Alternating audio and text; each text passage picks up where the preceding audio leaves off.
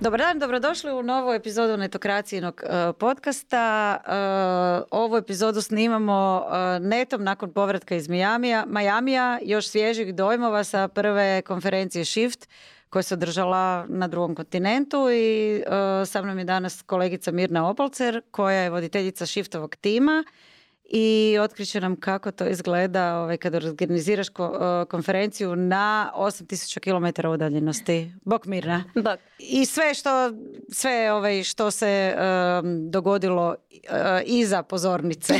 Vrlo uspjele, moramo reći uspjele shift konferencije u Majamiju i kako je bilo ne, organizirati prvi put nešto za razliku od shifta u Zadru koji se događa već više od deset godina prvo ću te pitati jesi došla k sebi. E, mislim, jesam i nisam. e, svi uvijek misle da zapravo event završi taj dan kada je gotova. Uvijek ima nešto post što se mora napraviti, što s timom, što sa sponzorima, s partnerima. Tako da još uvijek imamo nekih detalja koji su ostali e, za odraditi, ali tu smo. Barem smo u istoj vremenskoj zoni. Prije nego što čujemo detalje oko toga kako je bilo organizirati Shift u Majamiju, samo podsjetnik kako ne biste propustili nove epizode, pretplatite se na Netokracija podcast na YouTube-u, stisnite zvonce da dobijete obavijest kad dođe nova uh, epizoda, audio verziju nađete na Apple podcastu, Google podcastu, Spotify, Deezeru i gdje god već slušate podcaste. Ako se žurite ili vas zanima točno određeni dio podcasta, uh, u opisu na YouTube ćete naći time kodove na koje možete kliknuti i odmah otići uh, na taj dio. Hvala Infobipu koji nas je ugostio, hvala Doris uh, koja nas snima. Za početak, evo Mirna, da čujem tvoje dojmove. Mislim da te nitko ne može pripremiti zapravo na nešto što se događa prvi put i što nitko barem iz firme ili iz tima nije do sad napravio. E, tako da sigurno smo sretni što, što je konferencija uspjela, što se uopće dogodila. je bilo stresno? E, pa je. Mislim, kogod kaže da nije stresno, e, ne govori istinu, da budem politički korektna, ali mislim da je taj mali pozitivan stres uvijek zapravo dobar. Jer ako ti je stres, to znači da ti je dovoljno stalo do onoga što radiš i da voliš to što radiš, tako da uh, u event industriji to je uvijek prisutno, ali kad sve prođe onda si sretan što je prošlo, što je odrađeno, što je bilo onako kako si zamišljao ili je približno tome, tako da. Da, dakle kakav je taj osjećaj kad, kad konferencija uspije? E, pa iskreno meni ja sam prvo bila ono prazno platno, istrošan si, umoran si, nemaš neki dojam i onda e, s danima koji dolaze su ono miks emocija. Od sreće što je uspjelo do toga što je završilo, do ponosa na sebe i na cijeli tim, tako da to totalno neki uh, ono, vrtlog svega. E. Na kraju tog dana, uh, krajem jeli, svibnja kad se održala ta konferencija u Majamiju, koja je po meni isto bila super. Stali ste na pozornicu vi iz Shift tima i onda je zapravo se vidjelo koliki je to tek pothvat jer je to napravilo samo vas pet. Tako. Ko je sve ovaj, u Shift timu i za šta su zaduženi? E, nas je zapravo u timu u šest, međutim jedna kolegica je trenutno na porodiljnom tako da nije sudjelovala e, u Majamiju, ali evo vraća nam se ona uskoro pa će nam možda biti malo lakše do godine.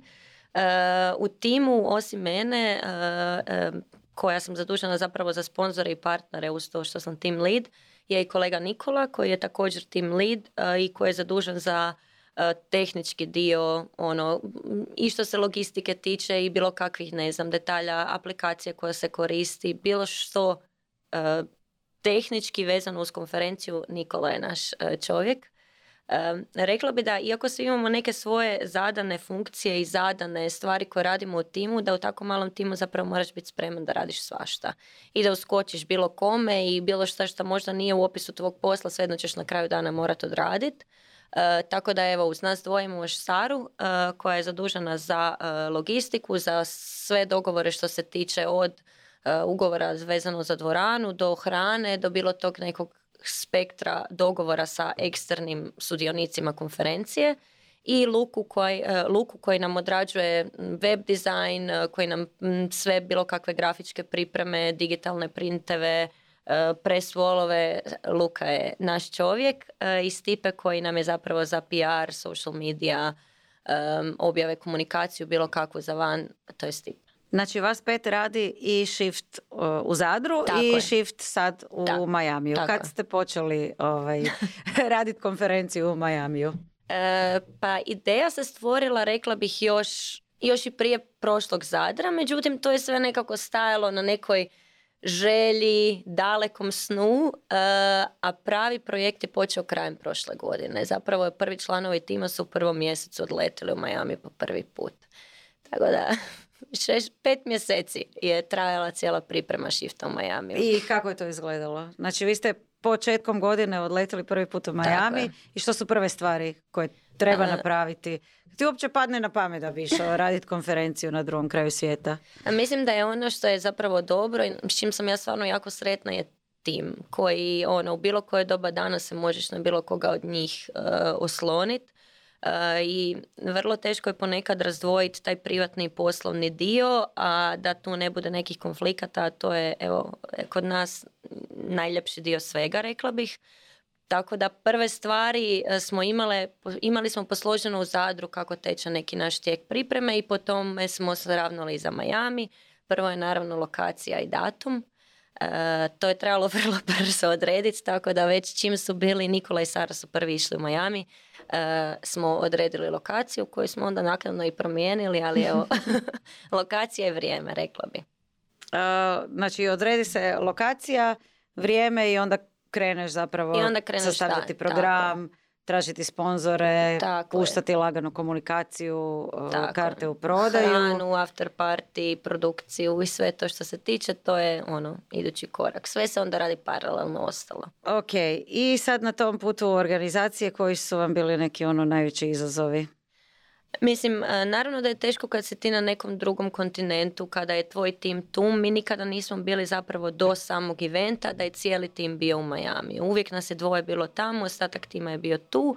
Onda je izazov što nisi u istoj vremenskoj zoni, izazov je što trebaš potrošiti 24 sata da bi uopće došao tamo na lokaciju. Um, izazov je što ono, za Infobip puno ljudi tamo i dalje ne zna. Dakle, nitko ne zna niti za Shift brand, niti za Infobip brand, tako da paralelno moraš graditi dva brenda.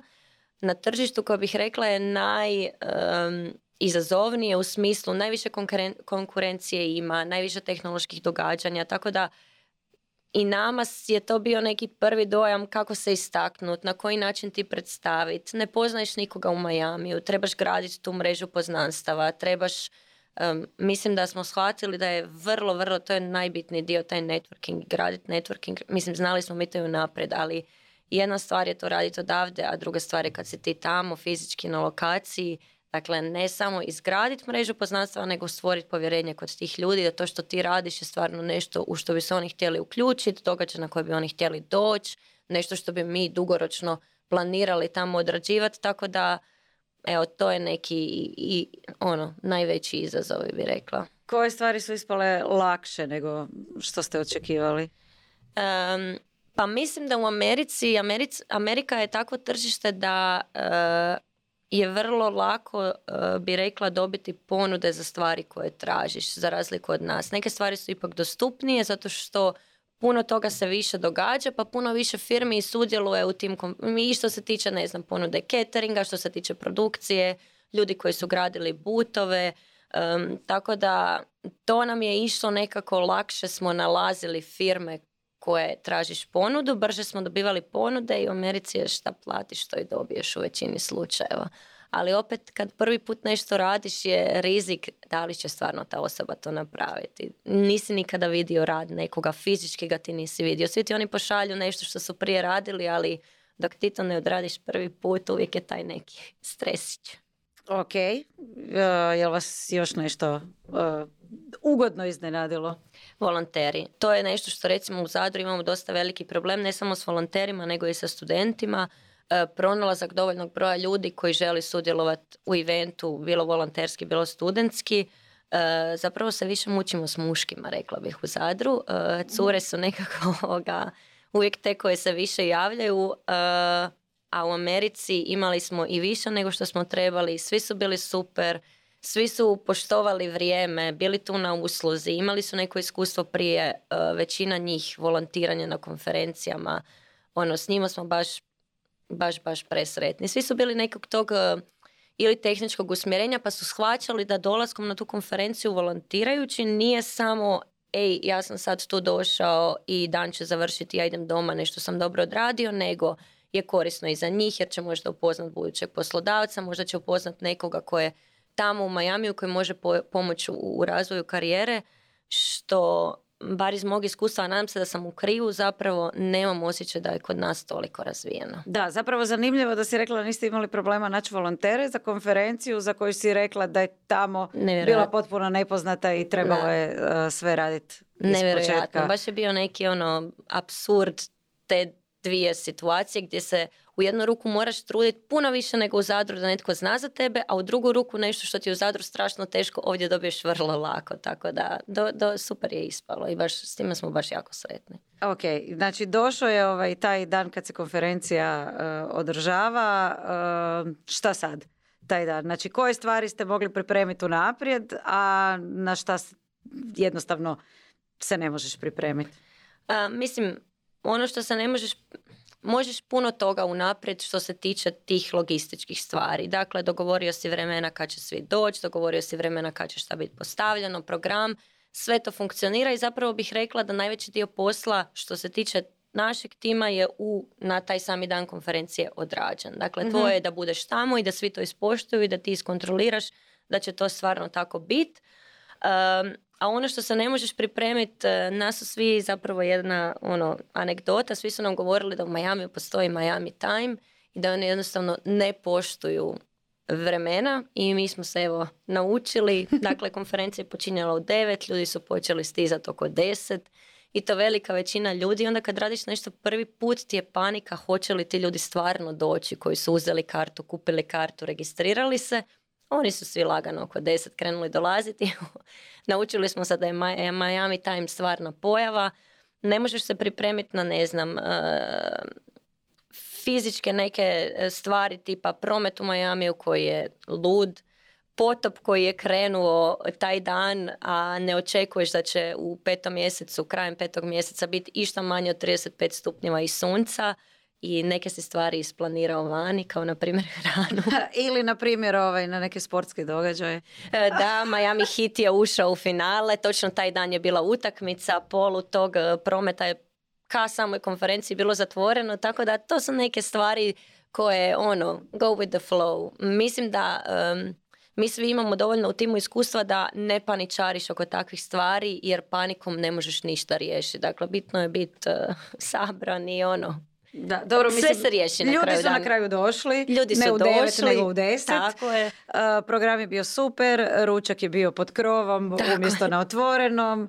Uh, šta još? Uh, sve nekako... Sve je nekako prošlo samo od sebe. Ne znam, na primjer, kad se trebalo krenuti na after party je bio takav potop da, da ja to nisam vidjela nikad u Zagrebu. A kamoli tamo ono poplave po cesti, lokve, ti sad trebaš preko toga preskakat, ali bože moj, svi su tad već dobre volje, ideš, eh, ono, ideš se opustiti, završio taj neki službeni dio, pa nekako to E, taman dok, smo, taman dok smo išli na taj after party, odnosno uh, speakers dinner, uh, sam pričala s nekima iz shift tima i oni su već tad pričali o nekim stvarima koje uh, su oni primijetili da nisu bile dobre, odnosno ajmo reći da, su trebale bolje, koje ja uopće nisam primijetila. Znači, sjedila sam u toj dvorani, meni konferencija bila super, sve je išlo jako glatko.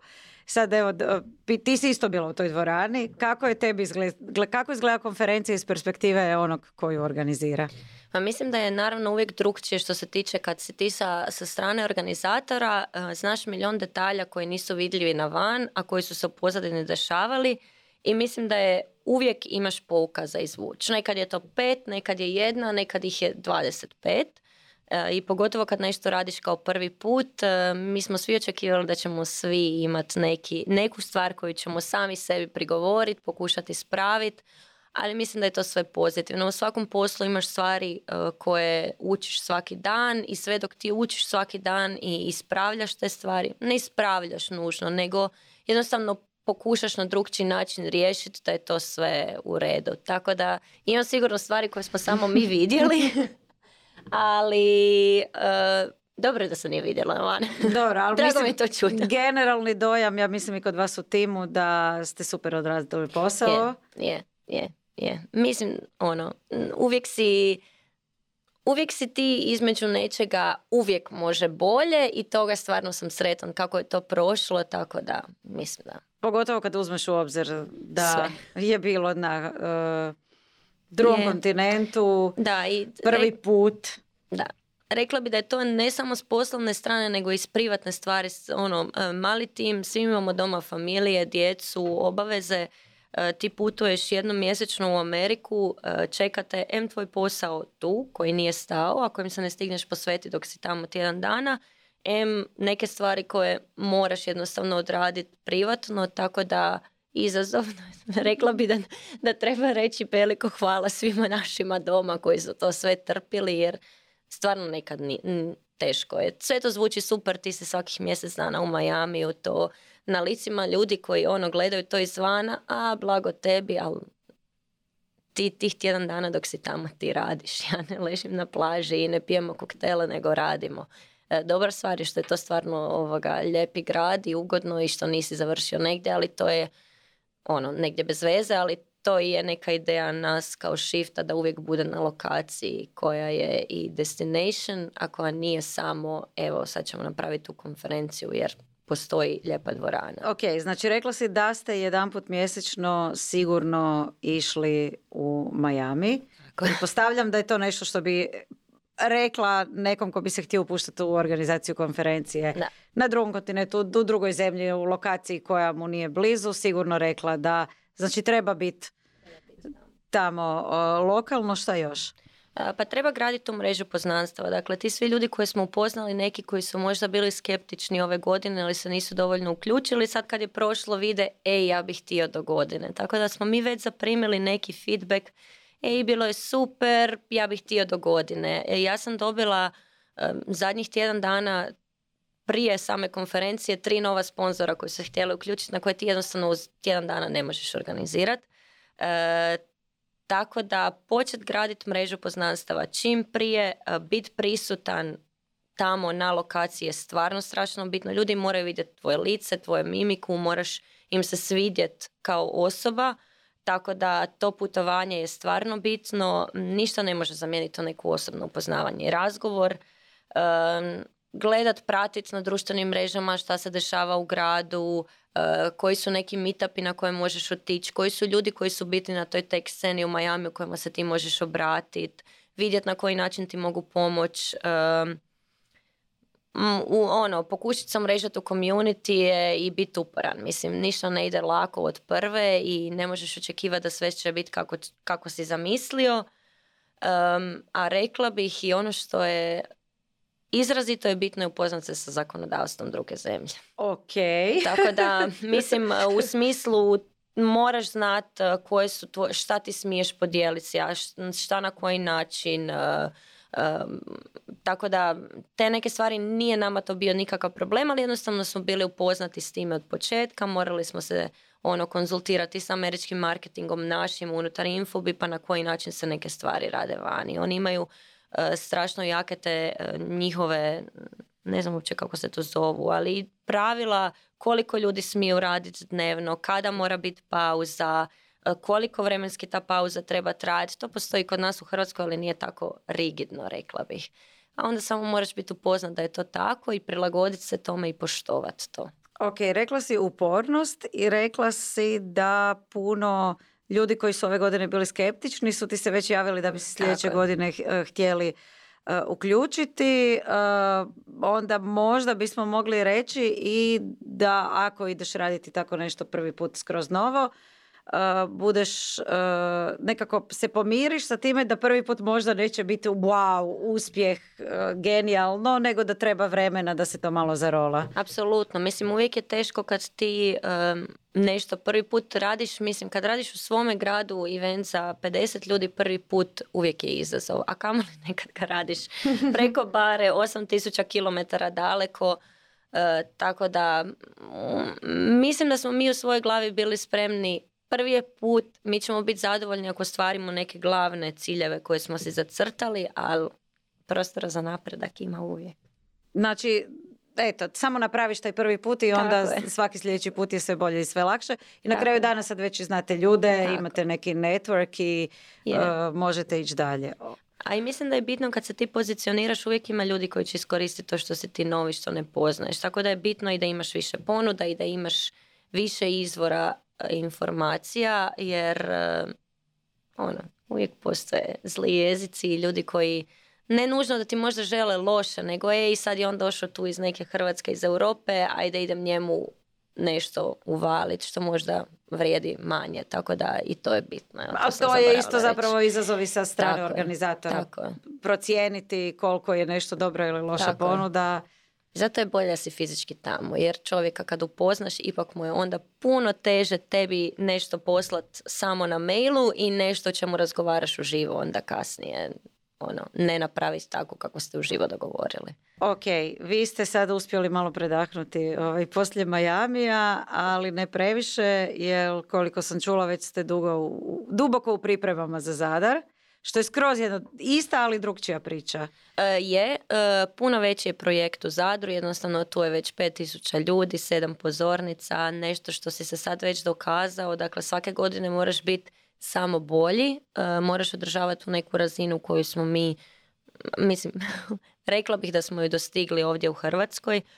Um, Zadar je zapravo za tri pol mjeseca i nekako kada svijestiš koliko je to malo vremena, onda je i svima nama ono ajme. Još je u ta tri pol mjeseca ljeto. E, to je zapravo najveći problem jer računaš da od 1.8. do 15.8. ti ljudi neće odgovoriti na mail, neće se javiti na telefon, tako da što dogovoriš do kraja sedmog mjeseca se nakon 15.8. može samo potvrđivati, ne dogovarati. Mm, uh, imamo datum već za Zadar? Imamo, 18. i 19. 9. I šta ovaj, će se dogoditi 18. i 19. 9. pa oni koji su bili znaju otprilike šta očekivati, odnosno da mogu očekivati samo bolje, jer svake godine trebaš biti bolji. Oni koji nisu bili bi trebali doći da vide zašto se o tom Zadru toliko priča. Tako ne, stvarno, jedna od većih developerskih e, konferencija u Europi, a da ne pričamo o Hrvatskoj. Je, sigurno. Mislim, nama je najveća nagrada kad imaš sponzore koji su stranci, koji su po konferencijama u cijelom svijetu i koji ti kažu ja ovdje želim doći i biti još veći iduće godine. Ili spikere koji pričaju da im je to najbolja konferencija ikad, koji se već sami javljaju ej, ja želim biti tamo, tako da to je najveći pokazatelj toga koliko je Zadar se sad već, ja bih rekla, uspostavio na toj nekoj tek sceni konferencija. Pretpostavljam da ovaj, uh, je s jedne strane puno manje, a s druge strane puno više zahtjevno. Kao tim od pet ljudi raditi... Je. A, mislim, sve ima svoje. U, u Majamiju ti ne znaš šta te čeka, u Zadru već puno toga znaš, e, s puno partnera surađuješ već nekoliko godina, ali veći je projekt... Uh, puno si poznati tu u Hrvatskoj, puno više je nekog e, pritiska od strane vanjskog pritiska, rekla bi, ljudi već očekuju neke stvari od tebe, e, sad je već krenulo ono i medijski bi dosta popraćeno, tako da moraš opravdati sve i onda moraš i puno više paziti na neke detalje. Neću reći puno više, pazimo mi jako puno i u Majamiju, ali jednostavno sve veće, sve puta pet u odnosu na ono što je u Majamiju. A opet je manje zahtjevno jer do Zadra sjedneš u auto i možeš u istom danu biti nazad u Zagrebu, nazad u Splitu. Tako da sve ima svoje. Da, sve je po već, veće puta pet, ali tim nije veći puta pet. Ali tim nije veći puta pet. tim je isti za jednu i drugu konferenciju. Valjda ćemo ovoga e, kako nastanemo rasti kao konferencije na i u Zadru i u Majamiju, valjda ćemo rasti kao tim, ali bitno da je dobar tim. Mi to sve još dobro odrađeno. Ok, i isto tako onda kad završite Zadar, nećete baš puno moći predahnut, jer se počinjete spremati za Miami sljedeće tako godine. tako je. Miami će se održati iduće godine, datum još uvijek nemamo, trenutno smo u nekim pregovorima i oko prostora i oko datuma, ali Miami ide dalje. I je, je samo bolji? Samo bolji, naravno. Uh, super, uh, Mirna, hvala ti uh, na razgovoru, hvala ti na super konferenciji, tebi i timu na super konferenciji u Majamiju. Veselimo se Zadru i ovaj, pratit ćemo šta najavljujete. E, hvala e, Doris e, na snimanju, hvala vama na gledanju i slušanju. Još jedan podsjetnik, ako ne želite propustiti nijednu novu epizodu Netokracijnog podcasta, pretplatite se na YouTube kanal, označite zvonce da vam dođe obavijest kad izbacimo novu epizodu. Audio verziju podcasta nađete na Deezeru, Spotify, Google podcastu, Apple podcastu, gdje god već slušate podcaste i naravno ako imate nekih svojih dojmova, mišljenja i komentara slobodno nam ih recite.